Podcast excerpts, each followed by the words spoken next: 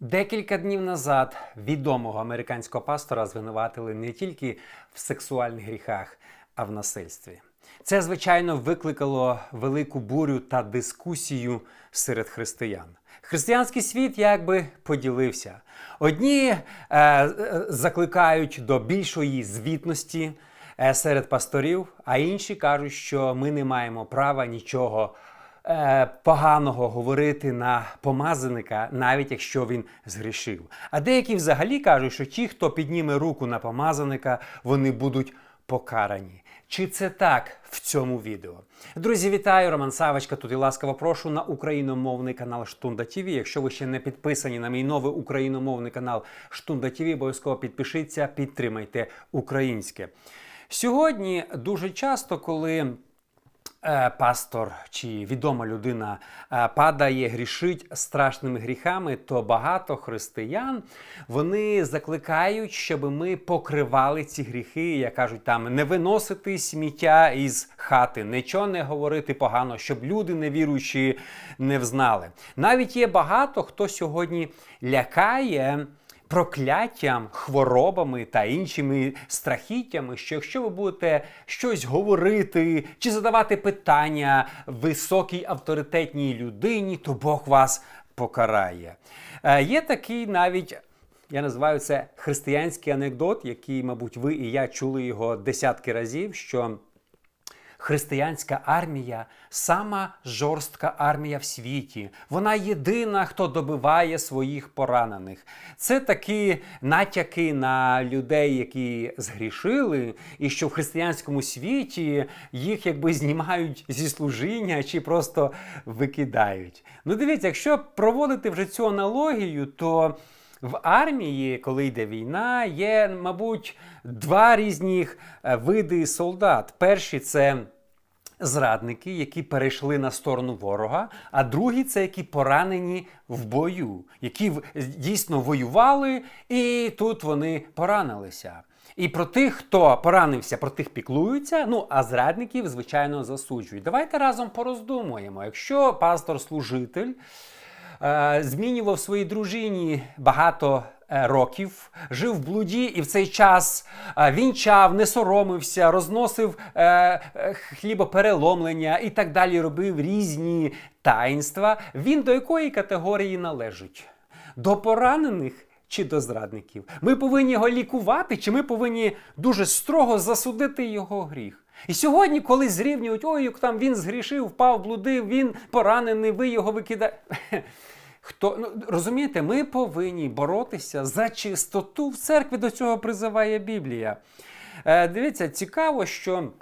Сьогодні є така єресь, що тільки пасторів не можна пасторам задавати питання. Вони помазаньки. А якщо вже диякон чи якийсь проповідник, ну них можна, це нема питань. Ну є один помазаний, недоторканий, йому не можна задавати ніякі питання. Я недавно бачив розмову двох пасторів наших, і вони там щось розказували і з таким презирством говорили. А там ці блогери понаїхали і розказували, як будто би блогер це не людина, це і нас пасторів пасторів вони поставили під питання. Отут є пастор, а я там блогер.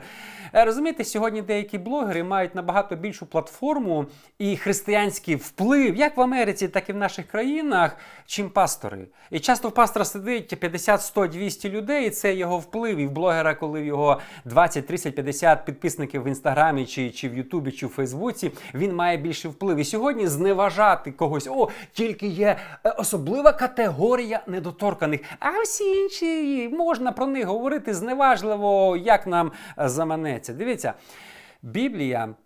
Не тільки дозволяє, Біблія повеліває чи приказує нам викривати гріхи в церкві. Я прочитаю Єфесянам 5.11. І не майте спільного з безплідними ділами темряві, але краще викривайте їх. Викривати це розказувати, виносити на світ. Викривати. Якщо ми бачимо якусь темряву в церкві, гріх прижився і хоче відчувати себе комфортно, коли ми вже боїмося блуд назвати блудом і там е, змінив дружині, ми такі, ну нічого страшного, ти далі можеш продовжувати бути нашим пастором. Ми не будемо нічого поганого говорити. Ти ж помазаний. Те, що ти там блудиш, живеш з різними жінками, це не так страшно. Головне, що ти помазаний, і ми нічого не будемо говорити. Павло призиває, що ми повинні не приховувати. А викривайте їх. І сьогодні багатьом людям хочуть закрити рота. У, блогери там і ці розказують про когось, про якісь гріхи. Давайте ми будемо приховувати гріхи. Викривайте. Розумієте? Перед законом всі рівні повинні бути. Якщо згрішив блудом проста людина, чи згрішила людом людина, яка там займає якесь служіння, ще більший позор. Е, Яков каже, що з, з лідерів, пасторів, вчителів більший звіт. Ми повинні більше. Вимагати від служителів чи від простого. Можливо, якщо проста людина це зробила, щось там незначний гріх, закрити очі. Ну, якщо служитель, ми повинні строго до цього відноситись. А ми зробили навпаки. Сьогодні часто е, простих прихожан легко так відфутболити, покарати. А коли реальні важкі гріхи роблять служителі, нам закривають рот і кажуть: не смій нічого сказати на помазаника Божого. Дивіться, Іуда, учень Ісуса Христа, був помазаником один з дванадцяти. Він мав право писати Біблію. Якби він не згрішив і написав якийсь лист, ми би сьогодні читали і проповідували з нього. Тільки апостоли мали право писати Біблію.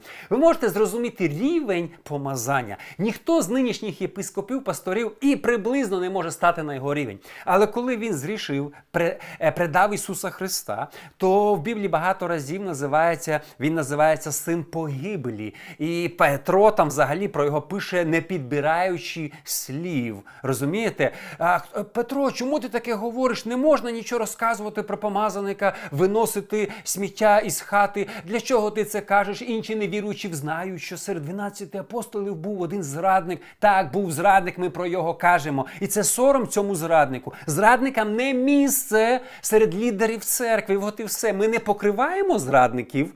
Ми виявляємо зрадників, і це ніякі не поранені в армії, яку добиває християнська армія, а це зрадники, які ми маємо про них розказати, а не приховувати. Дивіться, взагалі, пасторська недоторканість це єресь, яку не знаю, хтось придумав. що як депутатська недоторканість. Я можу робити, що хочу, красти скільки хочу. Мене ніхто не має права засудити. Я вважаю, що ті, хто придумав депутатську недоторканість, це просто ну, мафіозі, це просто якісь е, ну, в уряді були люди, які покривали бандитизм. І це перейшло сьогодні також до пасторів, що всіх можна, а, всім можна задавати питання, тільки крім пастора. Він помазаник. А хто такий помазаник? Тільки е, пастор, диякон в жені.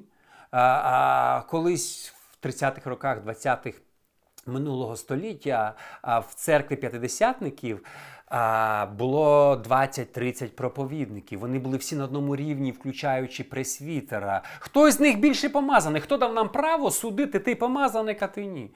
Хто знає, скільки той людей привів до Бога, скільки той? Ніхто не дає нам право судити цей більший, цей гірший. Всі перед Богом рівні. Е, дивіться, я недавно бачив один пастор з Каліфорнії. Наш е, слав'янин розказував, що на мене нічого не можна казати. Одна жінка на мене щось наговорювала, і Бог покарав її раком. Е, де ти взяв це з Біблії? Що це що, що за єресь?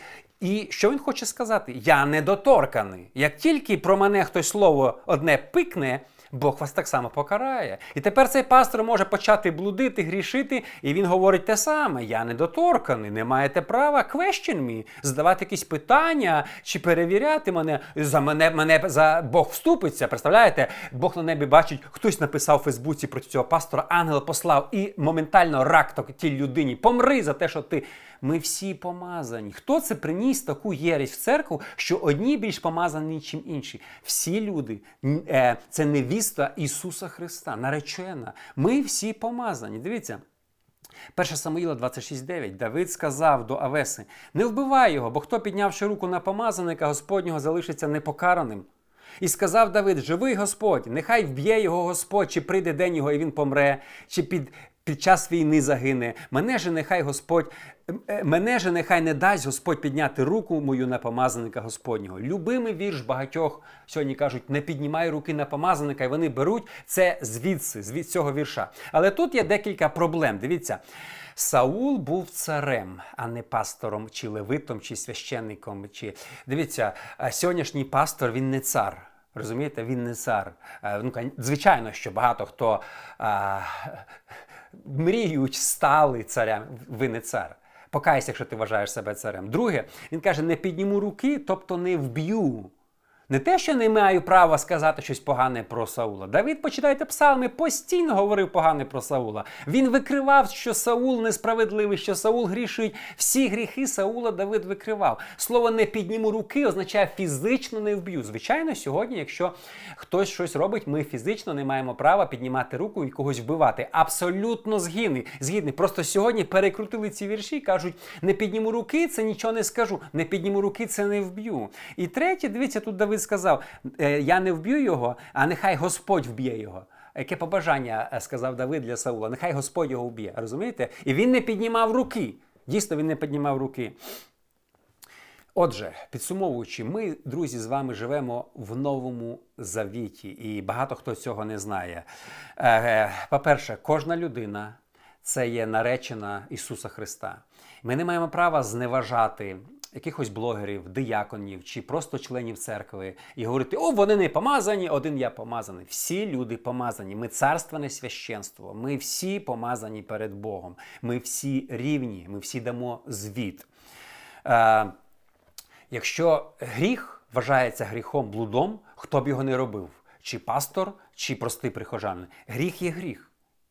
Е, друге, якщо ми бачимо явні гріхи, і людина веде нехристиянський спосіб життя, ми маємо повеління від Бога їх викривати. Мовчання це переступ, це, це, це не можна мовчати, коли ти знаєш. Знаєте, що трапилось? Що сьогодні багатьох знають, що хтось грішить, і вони покривають його. То ви співучасники цього. Коли ви бачите в церкві явний гріх і мовчите, ви покриваєте гріх, і вина цього гріха падає на вас. Якщо ви знаєте, що пастор грішить, блудить, а ви покриваєте, він далі проповідує, і за вас він ще три роки протягнув на цій посаді, то це гріх. А, і дуже важливо розуміти, що якщо ми будемо покривати, то ми становимося співучасниками, і гріх буде прогресувати. Сьогодні в багатьох церквах вже бояться назвати там е, гей-бракий гріх, блуд гріх, інші всі. Вже вже нічого не гріх. Вже церква стала настільки толерантною, що люди бояться назвати гріх гріхом. Але церква останнього часу ми повинні освячуватися. І ми повинні, як Павло сказав, викривати гріхи. Хто б не зробив цей гріх через те, що гріх є гріх і зло є зло.